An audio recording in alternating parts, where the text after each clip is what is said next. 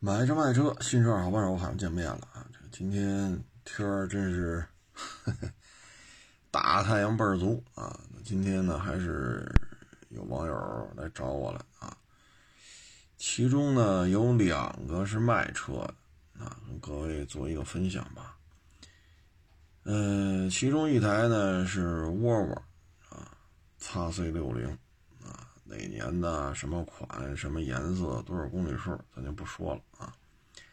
人家车没卖给我，所以咱就别说这么多啊。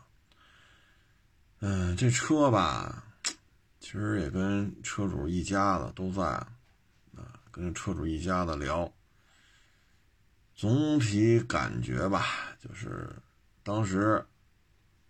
好像是说六十吧，六十多啊买的，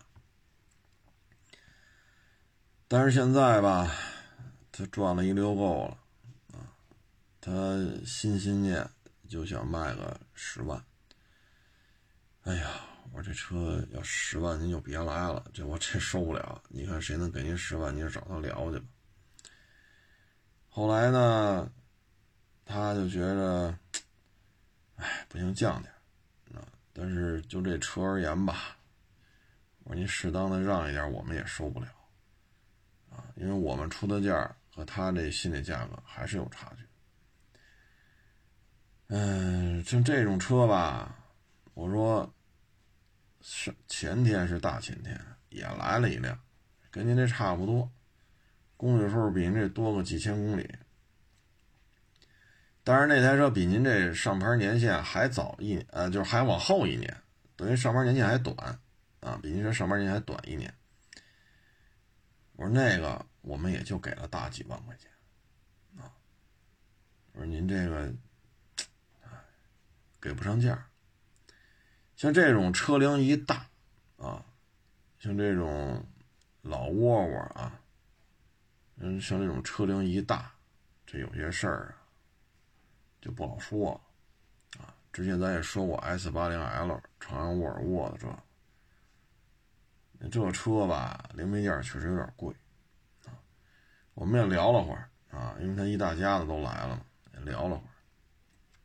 我说就这，我说就这车，当年你要六十多，你要是没买这沃尔沃，因为六十多买四点零霸道没有问题了，啊，四点零霸道没有问题了。我说您当时按您这价格要买四点零的霸道，我说今儿咱聊，以您这公里数，以您这喷漆什么的这状态，我说咱俩怎么聊也得三十往上，啊，我说你要六十多，你当年买最低配的陆巡四点零也差不多，咱俩聊也是这价钱，啊，所以这个吧，就是这种个性化车型，啊。个性化出个性化车型吧，你看买的时候啊，就是我喜欢，我才不考虑保值率，这样人特别多。但是你花了这么多的钱，你在卖的时候，你发现了自己这车只有那个车的几分之一，就是残值啊，只有人家的几分之一，这时候谁难受谁知道。啊所以有时候网上我们一说买车要考虑一下保值率，你看底下一堆骂大街，这个呢就是两种可能性。第一呢，他就买了这车了，所以你说这车不保值，他就不爱听。他不去说他这车不保值是什么原因造成的，他去骂这些说这车不保值这个客观现状的人，这是一种心态啊。第二种呢，就是根本就没车，啊，在网上就以骂大街为生的，嗯，基本就这么两种人，所以我们是天天收啊卖卖啊收啊，啊，所以我们接触人就这种这种场景之下啊买车卖车这种接触人比较多，啊，所以难受的这种感觉吧，你说我们也没办法。那我不能说人就几万块钱这车，就是人家啊同行这车往外卖，就几万块钱，人家往外卖就几万，我也不可能三十多收吧，这也不合适，这个您说是不是？所以有些事儿啊，就是，唉，因为你天天干这行嘛，所以没法聊啊，真是没法聊啊。你说 有些事情就是他有后悔药，那都买霸道去了，是不是？所以呢，就是提醒各位，像这种车型啊，就是还是要注意啊。呃，保值率啊，就尤其是说人家那车凭什么都过三十才卖，凭什么我这车就几万？啊，人家心里啊就是想卖十万。我说真是够呛。我说我们同行有这年份的，跟您这成色啊差不多。我说人家成交价就是几万。啊你你说你让 我们怎么怎么弄？所以都能理解啊，大热天来的啊，一家老小一起来的，你说，有时候我们也真是也也是挺无奈的。我也想说，哎，但有时候真的是给不上这价格呀。啊，嗯，这这个时间呀，如果能倒流。那很多事儿就好办了！还有就是沃尔沃 S 八零 L，你说当年啊，这个六七十个啊，呃，后来是国产了，没国产之前更贵啊，六七十七八十，那你现在送过来，你说，哎呀，你像那种老的那个三万。五万，就特别老的那个，三万、五万、两万多，就这价。但是你说我们要收，比如说啊，一零年的陆巡四七，那是春节那会儿了吧？也得怎么着也得半年了啊！我忘了是去年年底还是还是今年年初了，我记不清了。一零一零年的陆巡四七，老八杆啊，老八杆车呢，按照报的车况吧，我觉得真是不错，啊，算是一精品。要给到四十了吧？我们是，我我记不清是给到四十，给到四十一了。那根本就不让我们看，车你都别看，啊，车你都别看，我们都，人都人都不搭理我们，啊，你说这玩意儿，确实是保值，啊，但是。你这窝窝也是一零的，你说你当年这价格买一四七也差不多，也小一百个呢。你说这五万啊，你这玩意儿说高也高不到哪儿去，说谁给个六万，那你就找那六万的。那车况次点可能给个四万啊，因为这么老的 S 八零啊，啊 S 八零 L 啊，那说全了啊。这故障率啊，确实高，啊，一鼓风机一万多，一油底壳万把块钱，你修不起，而且故障率还高，啊，哎，所以就说到这儿吧。估计那个喜欢买这个个性化车型的吧，你说了他也不爱听，啊，他得买去。今天是谁艾特我来着？我也是看了一个微博，哎呦，看完了我也真是。哎，这个我怎么说呢？就是这个家里的父亲啊，被撞死了，啊，这不是挺就是悲剧嘛，是吧？赔了呢，说是一百个，结果呢，人家是俩孩子，这做女儿的呢就说我不要钱，这一百个呀。都给这个，因为老太太还在嘛，就给老太太吧，说你养老吧，将来看个病什么。人做闺女的说一分都不要。结果呢，他俩孩子嘛，那儿子讲话，嘿，先先跟我们家老太太要二十来个，买一个什么来着？雅马哈 R 十 R 一是，我我没记住啊，是 R 几来着？就是工升级那雅马哈那个跑车。这号称能追高铁的那个叫什么来着？我还真忘了。说要了二十多万买那个去。哎呦我老天！我说这个今天微博上看这事儿，我觉得，哎呀，然后另外一个就说了，说也是同事，啊，也是家里老人出车祸被撞死了，赔了百十来个，马上管他妈要了几十万去提卡迪去，班都不上了，剩那几十万就要花天酒地了，就要过人上人的生活。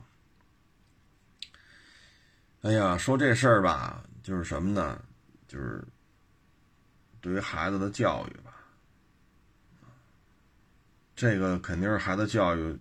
当然人没了啊，咱是有这这个尺寸也不好拿捏。你说多了吧，死者为大啊。但你不说吧，这事儿确实看完了也是挺触目惊心的。就是这里还是有问题，这个教育，还是应该给孩子讲一讲啊，这些。包括言传身教，啊，你做父母的对于上一辈是怎么照顾的，下一辈也看在眼里。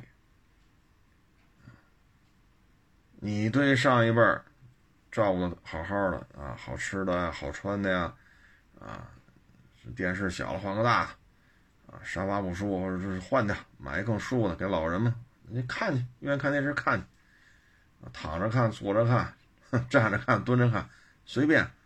沙发、板凳、马扎，啊，还有那种靠椅，你全给他买了，都堆在电视前呢。买一个大的，五十寸不行，买六十，六十不行，买七十。看去，如果你对于自己的父母这样，那自己的孩子他也看在眼里，他也知道是怎么回事啊。但是这事儿看完了，我也真是觉得，嗯，说什么好呢？嗯。现在啊，主要就是这个炫富啊，呃，炫的有点没边儿了啊，整天的，整天的，就是好像你看劳斯嘛，这上半年在国内就卖了几百台，但你看这短视频平台啊，这劳斯感觉今年上半年咱国家劳斯喜提啊，上万台。整天都这个，啊，所以这有时候车呀，它不是一个交通工具的属性，它有的时候就变成了炫了，啊，就变成炫了，我记得十十六七年前吧，啊，也是一同事比我大，十六七年前开夏利。然后有一我们开车，哎是怎么着来着？就就聊起来了。他当时在哪儿啊？是怡海花园吧？是那会儿怡海怡海花园开盘没多久，零十十六七年前嘛。怡海花园没开盘没多久，人就买了上百万的豪宅。那会儿啊，说花个几百万啊，这不上百平啊，一百多平啊。是一百多平，是一百，记不住了，啊，然后你想想，那会儿怡海花园才多少钱一平？花了是一百多二百万，反正一百多平是肯定是有了啊。然后呢，你看人家这个，平时是开一夏利，也没什么这个那个，你说十六七年前这是有钱人呢，不像现在。当然了，现在要花个一两百万，也就是个首付了。现在这风气全变了，所以，哎呦，这家里老人被撞死了，赔偿金一到位，班都不上了，买车去，从此就要过上人上人的生活，这个真是不大对劲。这，你看这个，有时候也就是网友来聊天来啊。有些的你看也是特务实，啊，挣了钱了，啊，娶媳妇生孩子，努力工作，再挣点钱，赶紧换房子，房子也有了，啊，媳妇孩子都挺好的，老人也接过来了，然后再说把车换了，啊，其实这种务实的人也有，啊，但是也有也有这样的，啊，就今天看这个。微博看完了，我觉得，哎呀，真是，这家里老人，你说被被撞死了。要看着自己的孩子，你说要这样的话，哎，所以这教育啊，还是真是得得跟上，不跟上的话，确实有些事情，你看啊，就这么花。你看这当姐姐的孩子，就是都是孩子嘛，当姐姐的说一分不要，您留着吧，将来养老看病。你看这他弟弟啊。真是够能作的。昨天呀，不是录了一小视频嘛，就说一混动的车，啊，混动的车，然后他一直他那车快到质保期之前，然后不是说他那个仪表盘有一个什么高压部分怎么怎么着嘛，然后他就开到这个四 S 店去了，四 S 店就给他消码，没事你开了一点事没有，他一开确实也没事那么消码就开吧。一个月之前去的，上个礼拜呢又出现这个高压什么什么什么报警，他就又去四 S 店，四 S 店答复消码没事不耽误开，天潮。啊，咱这车先进，你看这北京雨下了多多，湿度太大了啊。哎，看消完码也没什么事接着开吧。然后这个礼拜又出来了，哎，他说怎么就越来越频繁了呢？就这回再去，说你这得，你这个。得也也算修啊，但是不是说给你修的嘛，也是维修的一个内容，就是给你换了，这一换不到五万，然后他再一捋，哦，上个礼拜还在质保期，这个礼拜不在质保期，这一下就怒了，那怒了，我说这也好办啊，毕竟你之前去呢也是，这个也跟他有沟通，对吧？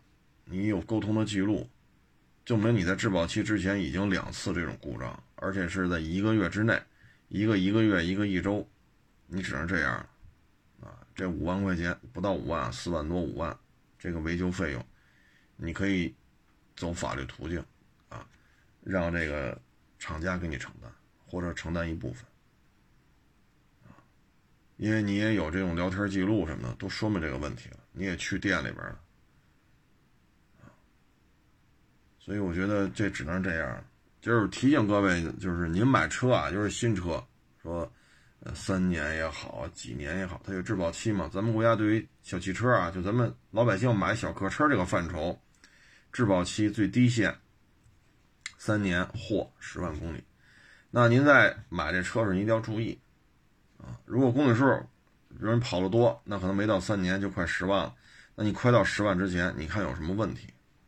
你说四 S 店还这么糊弄你？你找那干汽修的啊，对汽车比较明白的看一下，如果能索赔的就索赔。如果说你开的公里数很短，但时间快到了，那你也要捋一下，琢磨琢磨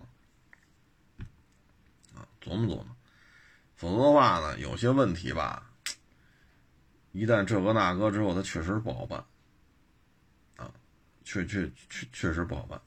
这个呢，我给他建议就是走司法途径吧，找个律师起诉吧，没有什么办法。我说你不行，你就给四零零打电话，你说就这情况，你们这么做是不是差点意思？如果四零零还给你这个那个，我说你就找律师起诉吧，没办法，没办法。你像这种事情，在其实很多这个。车主啊，可能或多或少都遇见过小问题呢，没事儿，这个那个，这个那个，一过质保期修不了了，换，这一换，好家伙，费用高了去了，啊，就这些呢，就是大家自己平时用车的时候，自己留个心吧，因为咱也没法细化，说你这辆车怎么着了，他我也没那精力一辆一辆给你试车去，您自己呢，车质保期快到之前，这些问题吧。您自己做一个研判啊，像这种混动的，他已经反复提示你了，什么高压部分这的，或者说其他也反复提示你，跟混动当中的一些元器件啊什么的已经有提示了。那这时候你赶紧啊，质保期是赶紧，因为这很贵的啊。那就跟各位做一个分享吧。仅供参考。至于什么牌子的车，我不能在这说，啊，我不能在这说，因为在这里边我这么说来说去的，这也不合适啊。到时候就看这网友怎么去处置这事儿吧。哎，这个，哎，最近这个沉重的消息啊比较多。那今天又接一个手机推送，说是北京这个是是燃气这一块啊，还是还是怎么着？说进去下到那个井里边检检修，结果里边有有毒气体，三个人不幸遇难啊。上哎上哎本周吧，那就前三四天吧，你看香山那边泥石流死了五个。然后包括最近这个，呃，水灾呀、传染病啊，最近这事儿确实比较多。嗯，有的还有什么煤气爆炸之类的。今天呀，也是一网友发给我的，我呢就给转到微博上了。是山东，是济宁市还是济南来着？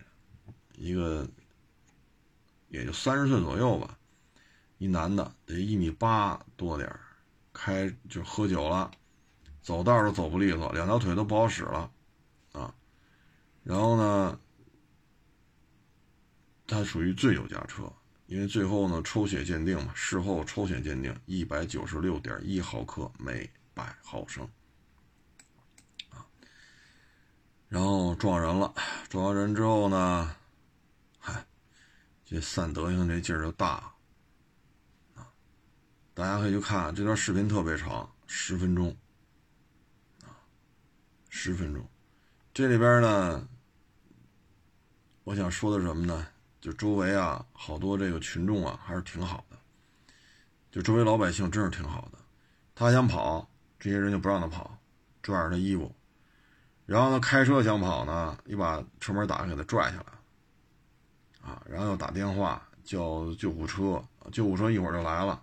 啊，把那人受伤的人抬到担架上，所以说这个济南这些老百姓真是挺好的，周围围着都几十个人，啊，你想跑你是跑不了的，几十个人围着他，啊，最后十分钟吧，大家可以看看，就是什么现在夏天呢，喝酒的人多，说冰镇啤酒啊，撸点羊肉串，花毛一体，啊，这都能理解。都能理解，天热嘛，我这热的是一脑门子汗。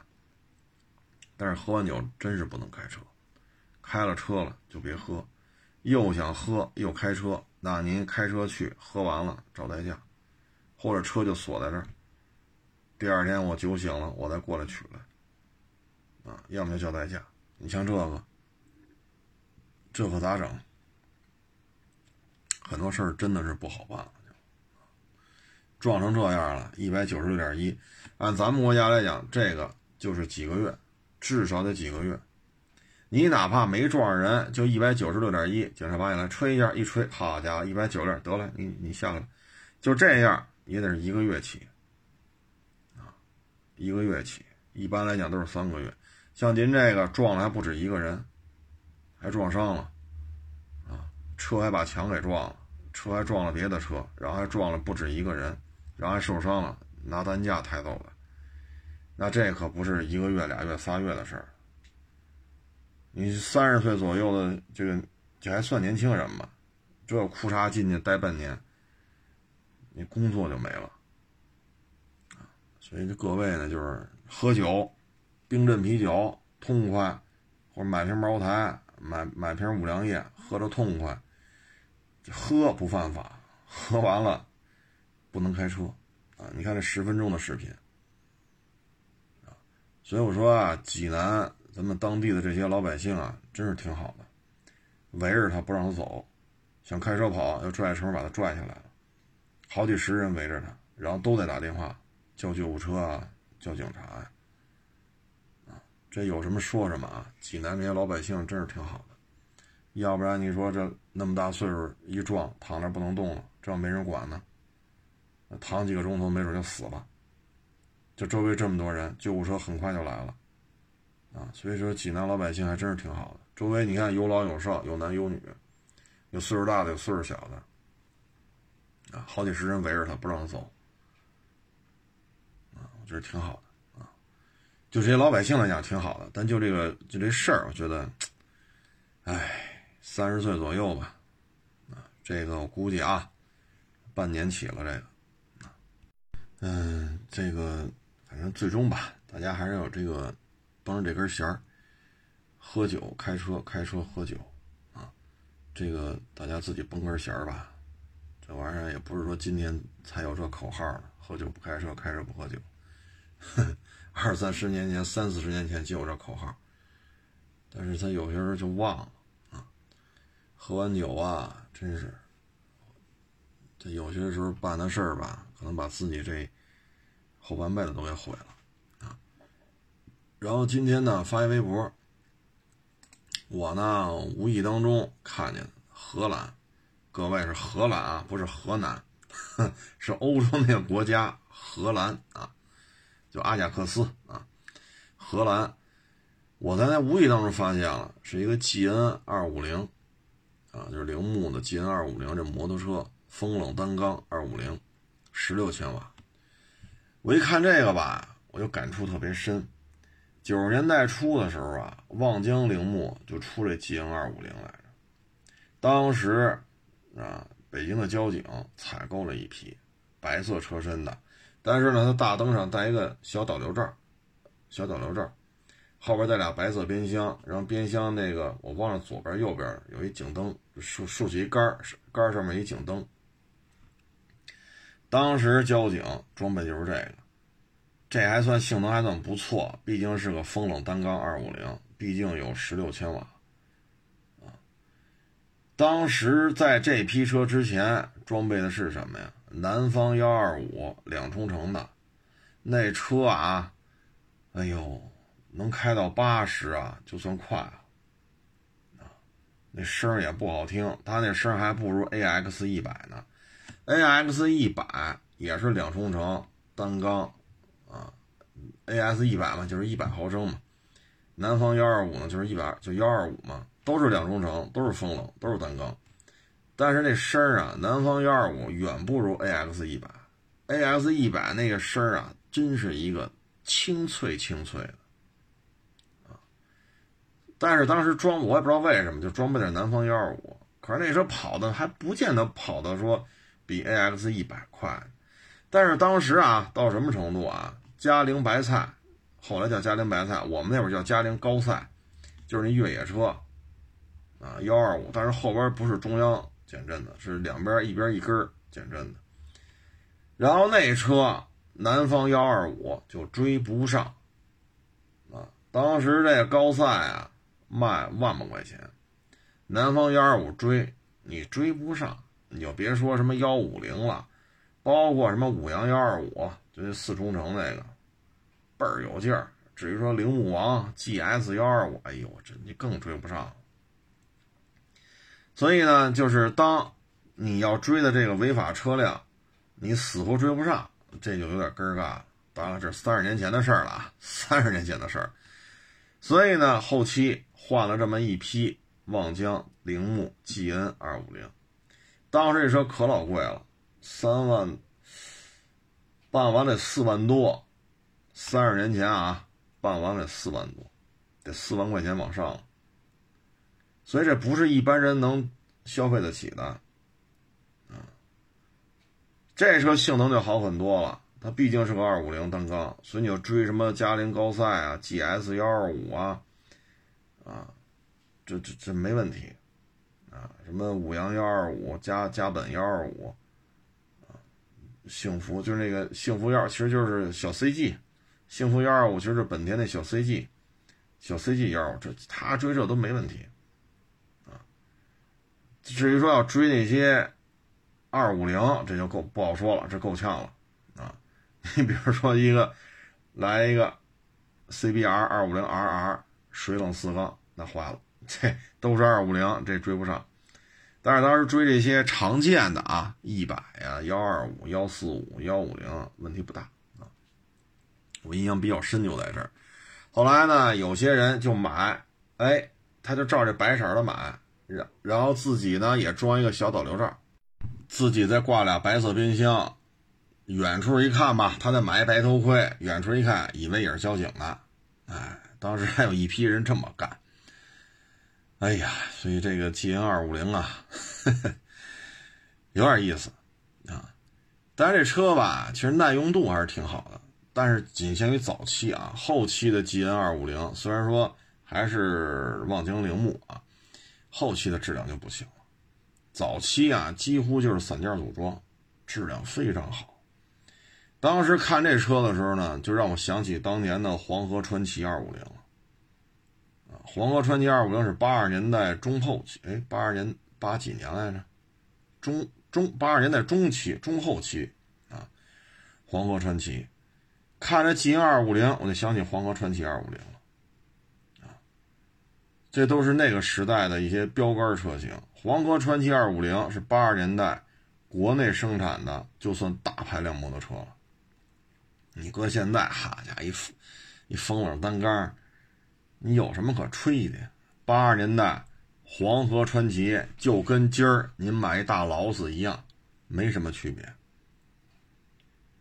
没什么区别啊，就如同今儿您开劳斯上班啊。九十年代呢，望京铃木 G 二五零啊，这个江湖地位就弱化了。为什么呢？那会儿有能合法上牌的雅马哈天王 XV 二五零。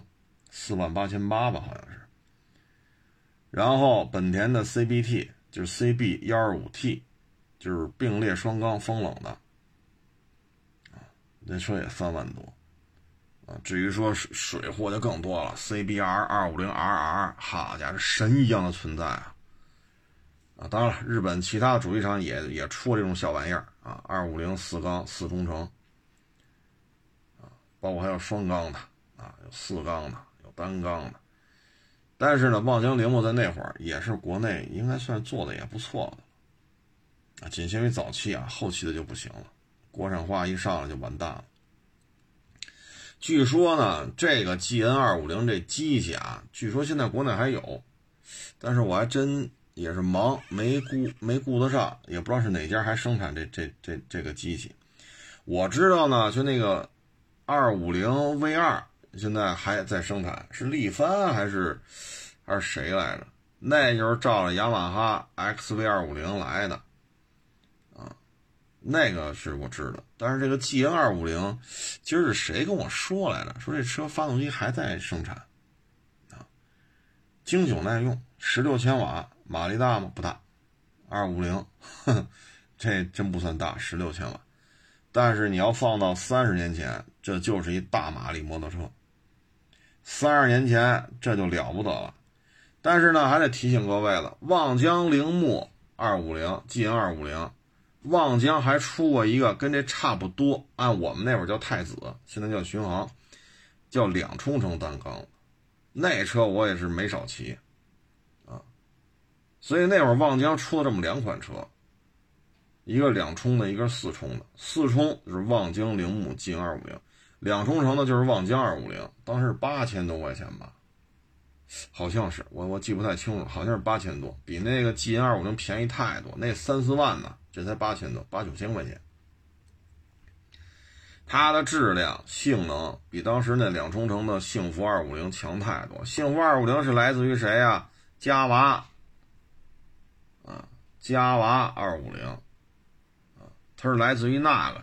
嘉娃二五零就太老了，你看那个老幸福二五零，你看那换挡那机构，那那它不光是换挡，你就这么设计，包括哎呀，就就就没法看了。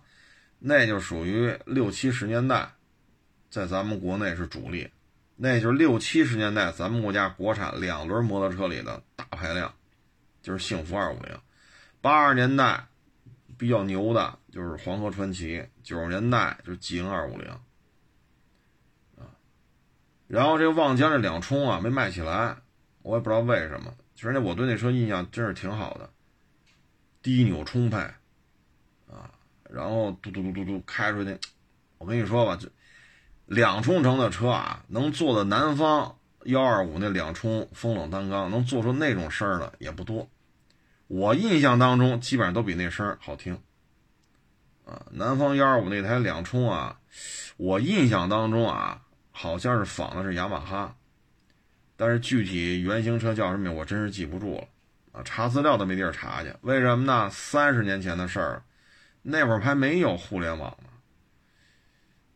呢。具体我也想不起来了。啊，我记得是仿的是雅马哈。啊，嗯，远观外形吧，类似于五羊幺二五那种的。类似于五羊幺二五，望江这个呢是仿的谁？我我也记不太清楚了，是不是仿的雅马哈？我真是不敢确定了。这年代久远了啊，当年骑的比较多的这个望江两冲程单缸，这算是其中一辆啊，这是骑的比较多的。但是就质量、性能，哎呀，跟咱这个吉恩二五零还是有差距。所以一看这个，哎呦，我这九十年代，这这是要骑 G N 二五零，哎呀，富豪啊，这可真是，啊，这荷兰这台呢就跑了八千多公里，所以它卖多少钱呢？在荷兰的二手车行，这台 G N 二五零两千九百五十欧元，不便宜，因为就跑了八千多嘛啊。所以一看这个吧，就勾起了很多，就当年玩摩托时候那个那个赶脚了，啊！现在这车也很难见到了，因为咱们国家啊是十三年强制报废。这个我就一直觉得挺可惜的，为什么呢？很多摩托车呀，你说你想留下来都没法留，你。你譬如说，你说当年那个雅马哈 XV 二五零，就以我们这这一代人啊，你可能按现在的年轻网友，那算个屁呀！二五零，谁还骑它呀？四百六百不有的是吗？工升级，下半年 咱这个工升级也好，四缸也好，这一大堆呢。要搁现在年轻的网友，他瞧不上这个。说二十来岁，但是这车。在我们这一代人心目中，像这 XV 二五零，像这个黄河传奇二五零，像这 GN 二五零，包括 CB 幺二五 T，啊，我们脑海当中这就是摩托车当中买了它就跟现在买一劳斯没区别。可是这些车你要想合法的留下来，留不下来，十三年报废。你想九十年代出的车，到现在快三十年了，你车。你想合法手续留不下来了，所以很多车就没了。车没了，对于摩托车文化来讲，车都没有了。生产过吗？生产过。买过吗？买过。骑过吗？骑过。车呢？强制报废了。找找去，一辆都没有。为什么呀？九十年代初的事十三年报废，这都三十年前了。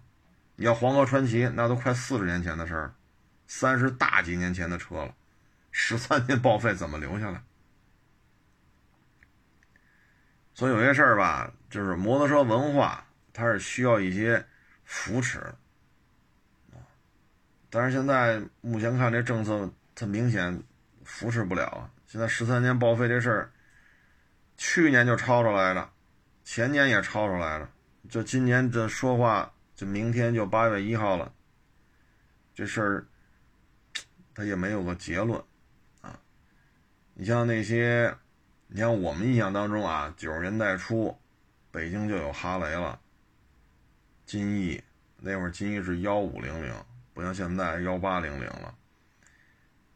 那会儿还没有瓦尔基里呢，后来北京开始有这个瓦尔基里了，就是还是大金翼这这这这底子，但是把这金翼那套壳给周下去了，然后就是一个。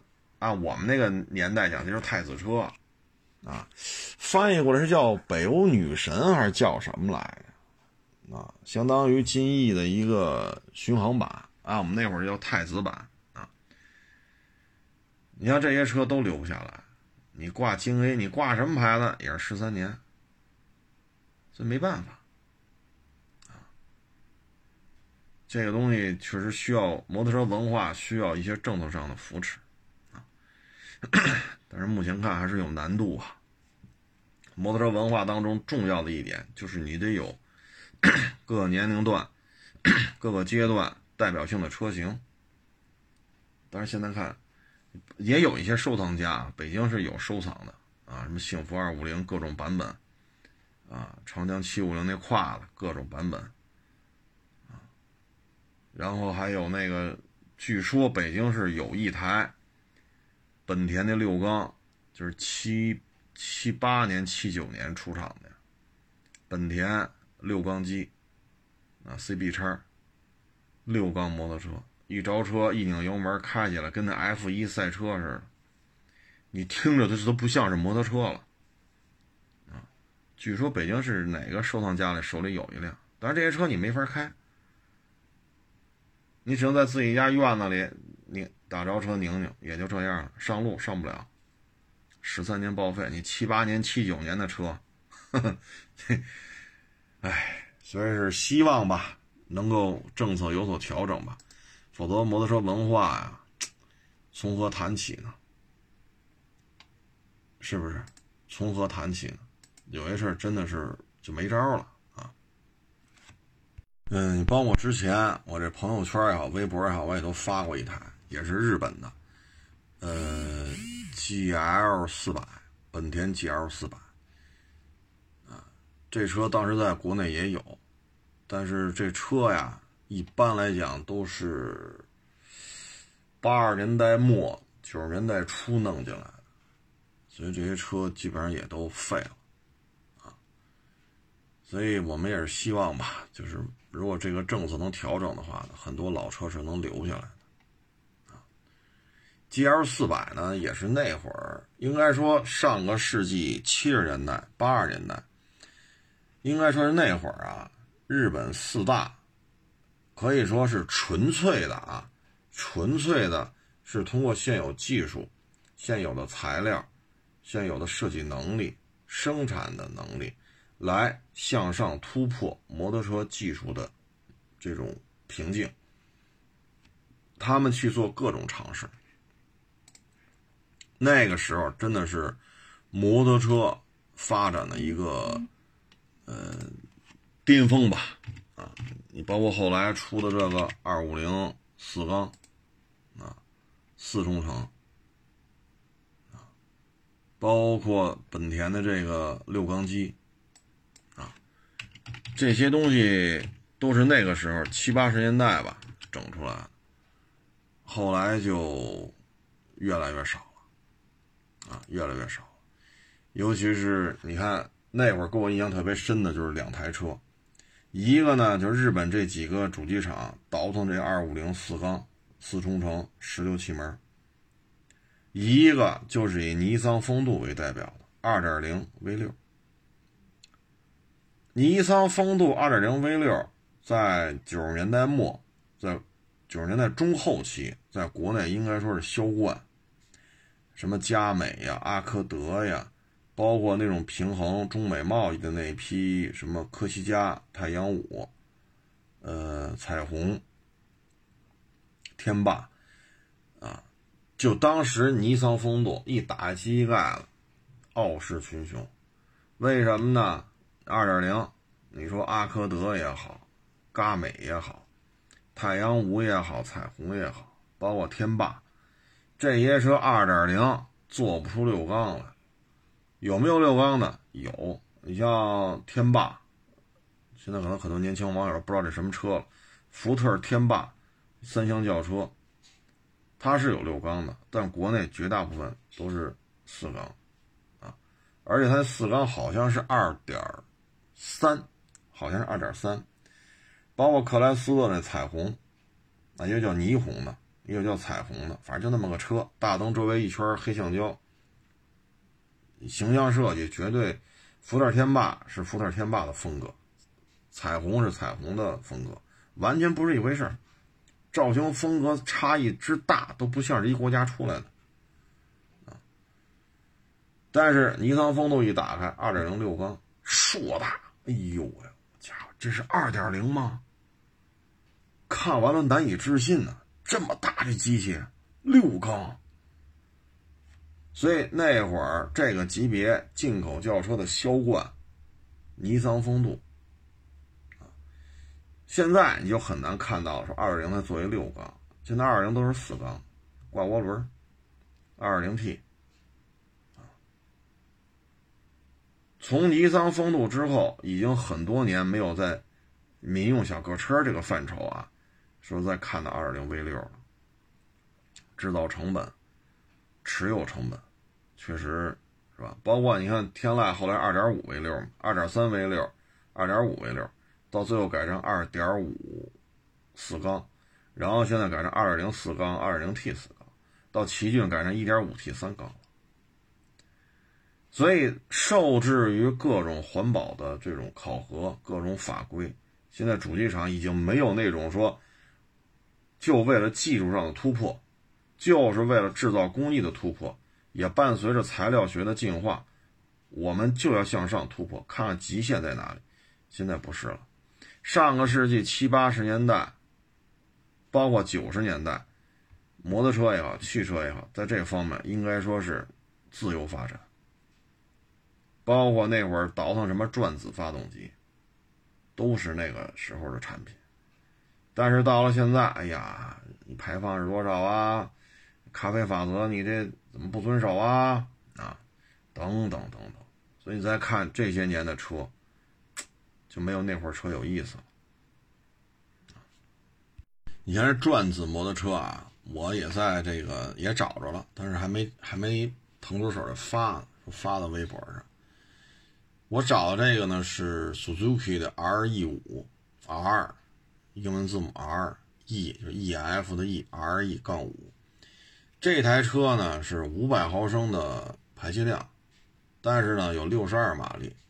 它呢，跟同年代，就是六七十年代吧，啊，六七十年代、七十年代，它那会儿的七五零的，就是活塞往复活塞的，基本上动力是对标的，所以以排量小、马力大著称。应该说那会儿摩托车也好，汽车也好，就主要说摩托车吧，放飞自我，就是。你就去突破技术上的瓶颈，你看看这个技术穷尽之后能到什么样，你就弄去吧。其实那会儿真是这样，啊，七十年代中期，啊，这车呢我也找着了，啊，在日本呢大概要卖到三百多万，那三百三十万日元合多少呢？我算了一下啊，好家伙，这十快二十万人民币了，啊，快二十万人民币了。三万日元呢是合一千七，啊，三十万日元呢是合一万七，三十万日元前面再加个三呢，就十九万四千多。这就是艺术品呢，并不在于说它能跑多快啊，其实要的是什么呢？要的就是这台车曾经代表了摩托车主机厂放飞自我，在技术研发的道路上。试图挑战一切壁垒，一切障碍，所以才会有了，是吧？七十年代的这个转子摩托车，挺不容易的，啊，真是挺不容易的。嗯，这都是，哎，现在咱就不说了。但当年这确实是，包括刚才说那尼桑风度二点零 V 六，有点意思。只是呢，那个时代已经结束了。因为现在要考虑的是什么呢？制造成本要便宜，要环保啊，要这个要那，要燃油消耗量，要尾气排放，哎，没辙了啊，没辙了。所以那个时代应该说是摩托车也好，汽车也好，真是放飞自我啊。这些工程师有足够多的权限，只要你能解决技术问题，这车就能造出来。嗯。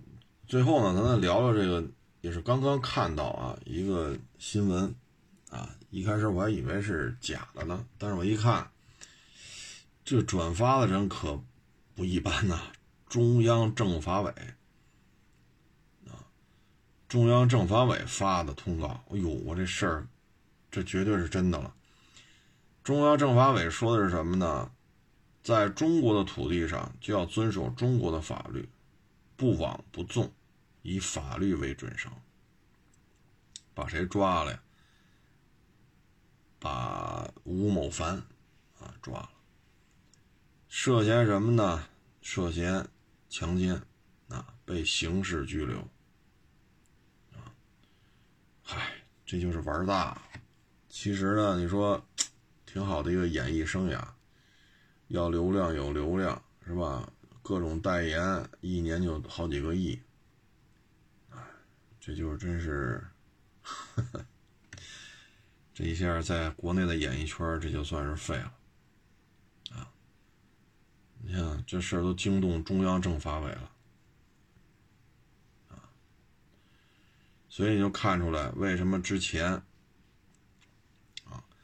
为什么之前好多代言的这些品牌马上跟他解约？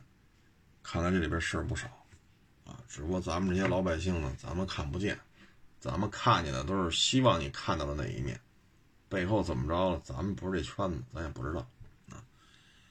但是现在中央政法委要出来了，那就证明，既然敢刑事拘留你，就有足够多的证据啊。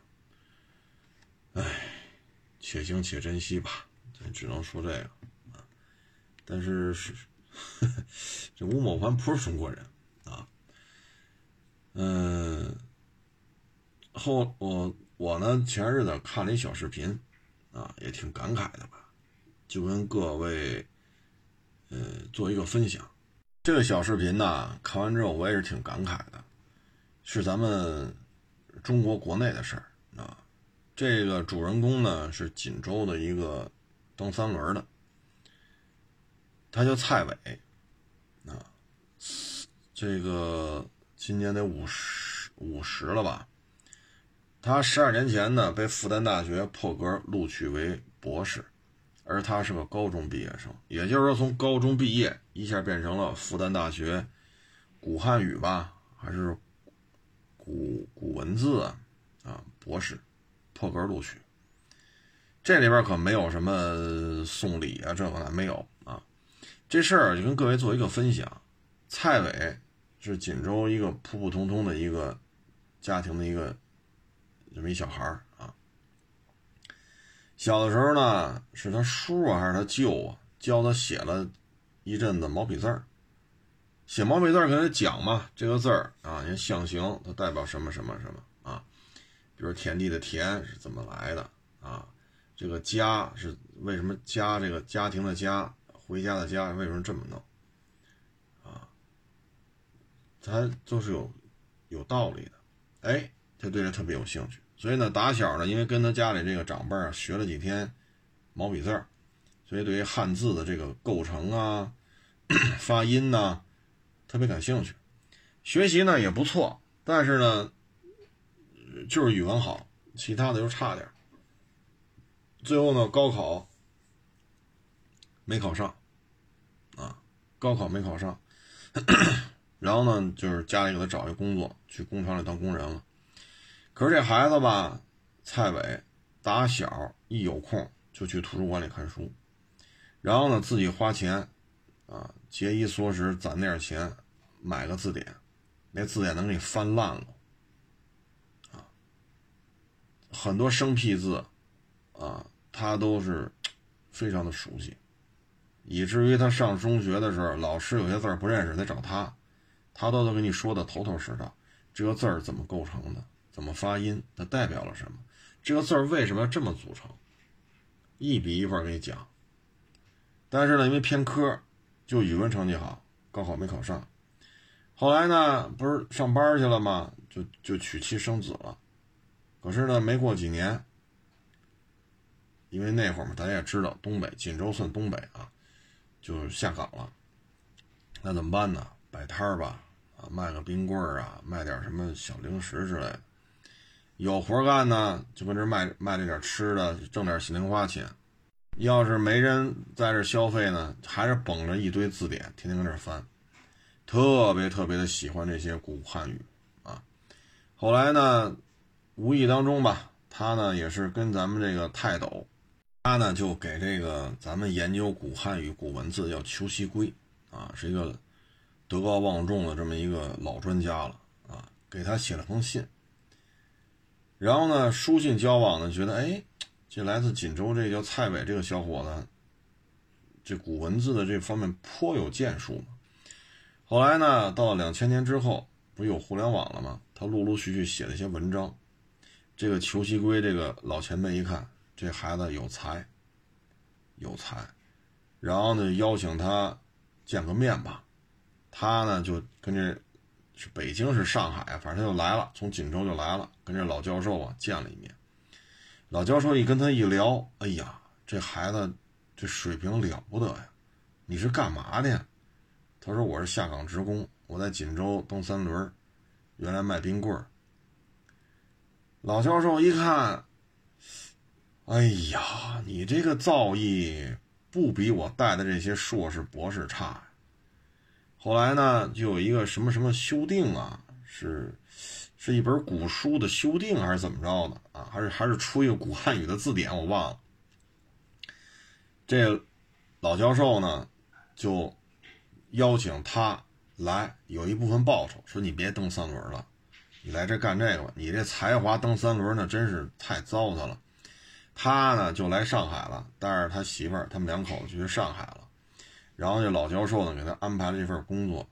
这一年的工作下来，这个蔡伟的表现呀，得到了古汉语、古古文字这个圈子里这些老教授、老专家，包括复旦大学一致认可。但是，一年的时间结束了呀，他还得回锦州去蹬三轮去，要么就回锦州卖冰棍去。然后呢，刚才说这老爷子呢，说这不行。哎呀，他这个能力啊，在一年的这个编纂校对的过程当中，充分的体现出他这个能力了。最后呢，这个老专家、老教授啊，他又因为咱国家有什么个规定嘛，就是到什么级别的老教授，三人以上啊，呃，联名做举荐啊，就可以让他去读这博士。自主招生，自拟考题啊，然后复旦大学也认可他，这些老专家也认可他。后来他就联名给教育部啊写了一个，写了封信。然后他当时在这个圈子已经很有名了，特别是那一年，啊，这老教授不给他找了这么一个活嘛，在在这个复旦大学，那教育部马上就批了。但是呢，上博士吧，你得达到研究生的这个水平，可他是一高中生。他打小就偏科，可是研究生最起码你得有外语吧？你不能说天天就古汉语，您这怎么？你最起码你得有外语吧？啊，包括数学什么的，你不能说就考古汉语一门，这也不合适。后来也吃了不少苦，三十八岁考上了，被复旦大学一个什么什么博士专业就给录取了，就是这老教授作为他的导师。毕业之后。现在在是贵州吧？贵州哪个大学当研究员呢？还是古汉语？讲课的时候呢是座无虚席，连后边都站满了学生，都愿意听他讲。啊，经验呀，能力呀，确实相当可以。然后呢，他这一辈子呀，其实你说家里有钱吗？没钱。有权吗？没权。家里是有什么高知吗？没有，就普普通通的工人呀、农民呀。你看他家里，但凡有点这个那，他也不能说蹬三轮去，三十八了蹬三轮去，要么就卖冰棍去。啊，这真的就是一个，就让我们看到什么呢？就是说，你足够有才华，你足够执着，你足够的认真，你也愿意吃这些苦。你确实也取得了一些建树，有一些成就。那终究会给你一些机会的。你像他就把握住了，包括他就跟这老老教授是好像是来北京吧面谈，他的这种才华、博学，老教授非常认可。但是老教授更震惊的是，你蹬三轮不蹬三轮卖冰棍儿，老教授有点接受不了。所以复旦大学有一年的给工资嘛，你说别别别，你别登了，你赶紧来吧。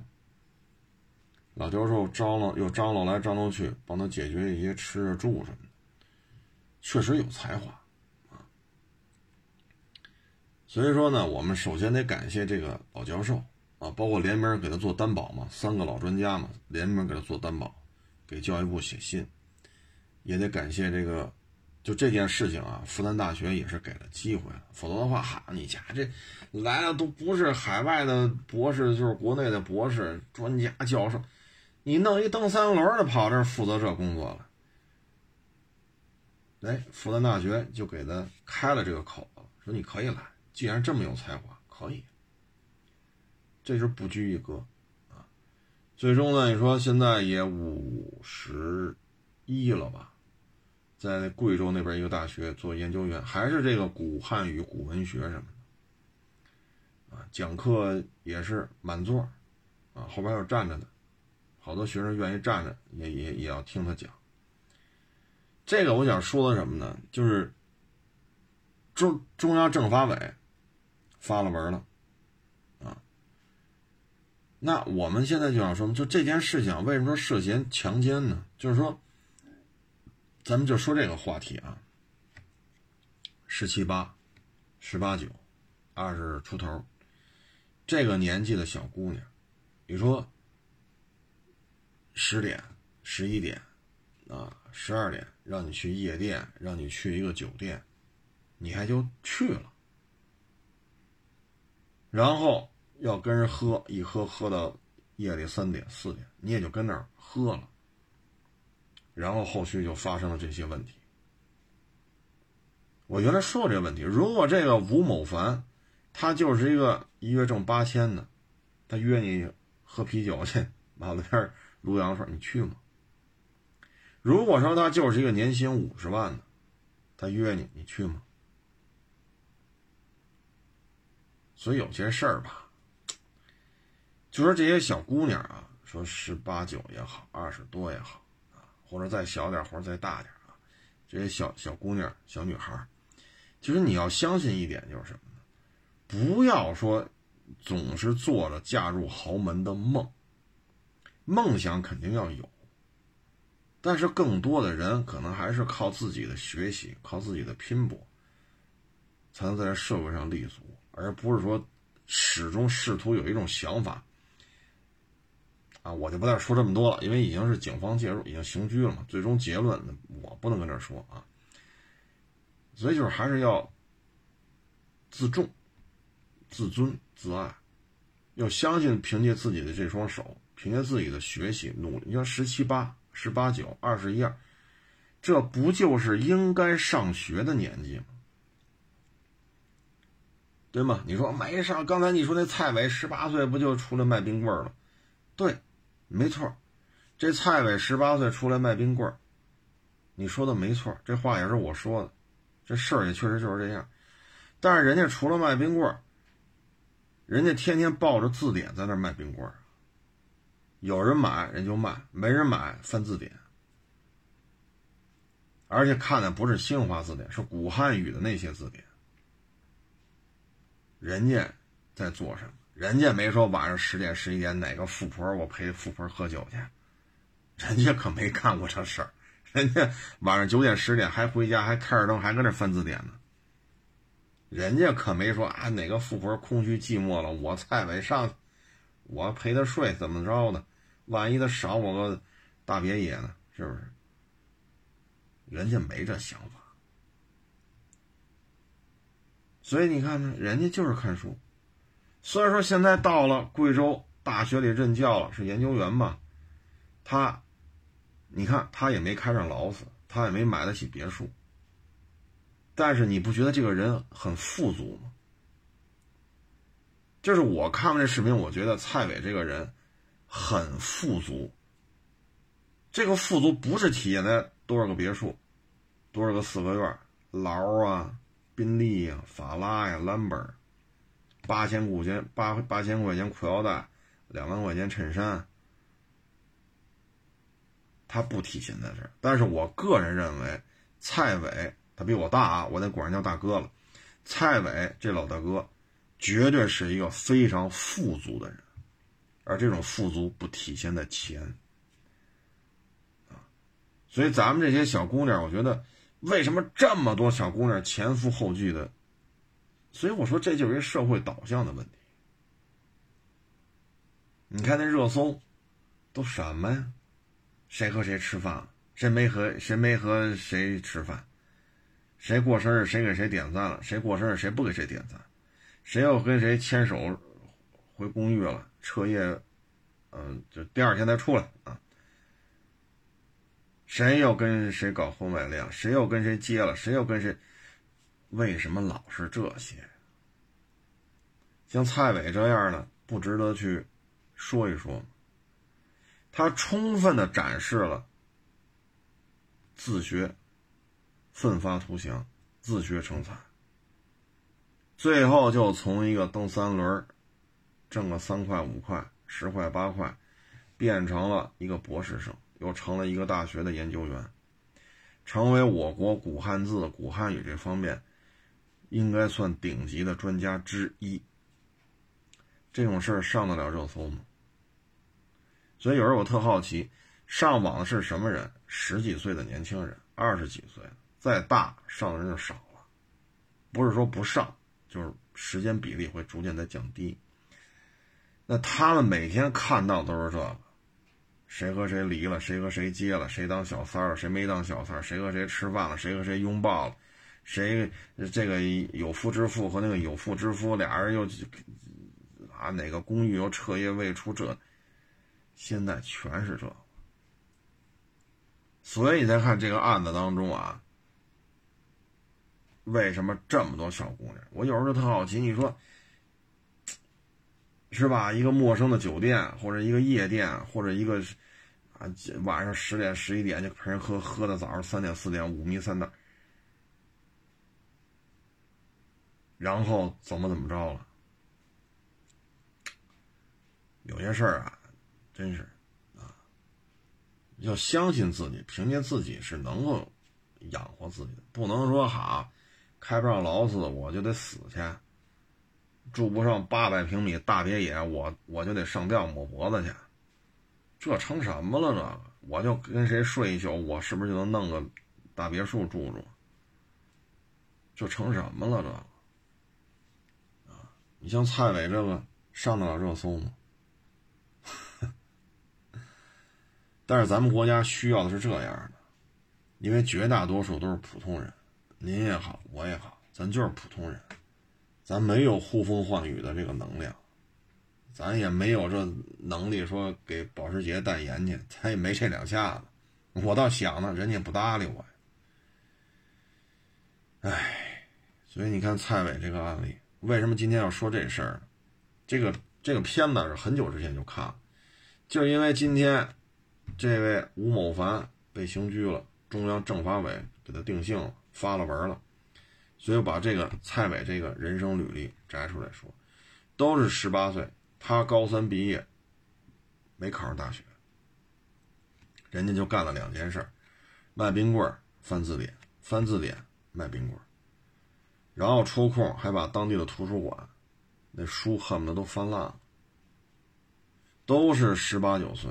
那怎么这个就天天在夜店陪着这个喝？然后发生了一些不可描述的事情，然后怎么怎么着了？然后就然后啊这那那这，都是十八岁，那人家怎么就这样？这蔡伟十八岁时候怎么就那样？所以这有些事情是值得反思的，包括你说这我这个包括平台发这些小视频，所有平台都在涨粉。就一个平台，天天给我扣，我是怎么发现的呀？前些日子，一个公关公司的一个说：“您这多少粉丝了？”我说：“多少多少。”你点你到底是多少？你点开，我要精确到个位。我点开一看，我说：“多少多少多少。”哟，我这还有个位呢。哦，行，我得发一截屏给他。我说每天都提示新增粉粉丝九九加，那就是超过一百个了呗。我说我这一天得增加多少粉丝？第二天我又打开看了，把我吓一跳，比头天少好几百。哎呦喂！第三天看又少好几百。嘿，然后我就拿出个时间捋了一下，所有的平台粉丝都在增加，少则百八十，中则几百，多则几千，只有这个平台每天给我扣好几百，只有这一个平台。然后前两天我想了想，前两天好像我确实比现在多好几千，啊，多好几千，因为多了多少万。点儿就零，原来是多少万点儿一点二。哎呦，我这才明白！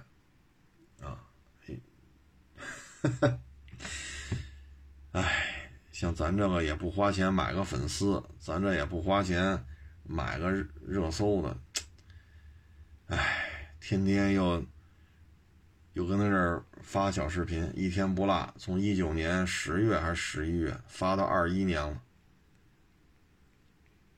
又一毛不拔，是不是抠了吧唧的？我突然发现，啊，这粉丝还有扣的呢。我这一算，给我扣好几千了。我说这有意思嘿，从一天一段发，然后粉丝涨了好几十万，然后因为我一毛不拔，一分钱不出，我既不买粉丝，我也不买热搜，然后就给我扣几千几千的往下扣。我说照这么录下去，录到明年我粉丝就是零了。嘿，我说这事儿可有意思了，这个，哎，你说说，这玩意儿咱就没法聊了啊！不是说你录点什么有用的就有人看啊。现在二手车圈子流行的讲故事，要有剧情。要有剧情，要有这种跌宕起伏的梗，要看得大家潸然泪下，要能达到批评与教育双重效果同时达到，平台才愿意怎么怎么着。当然了，背后再花俩钱儿，啊，什么点赞呀，这那啊，你像我这个老么咔哧眼了，又不花钱，啊，我这才发现，哎呦我去！我说扣吧，扣到明年，我在贵平台的粉丝可能就是零了，这事儿就有意思了。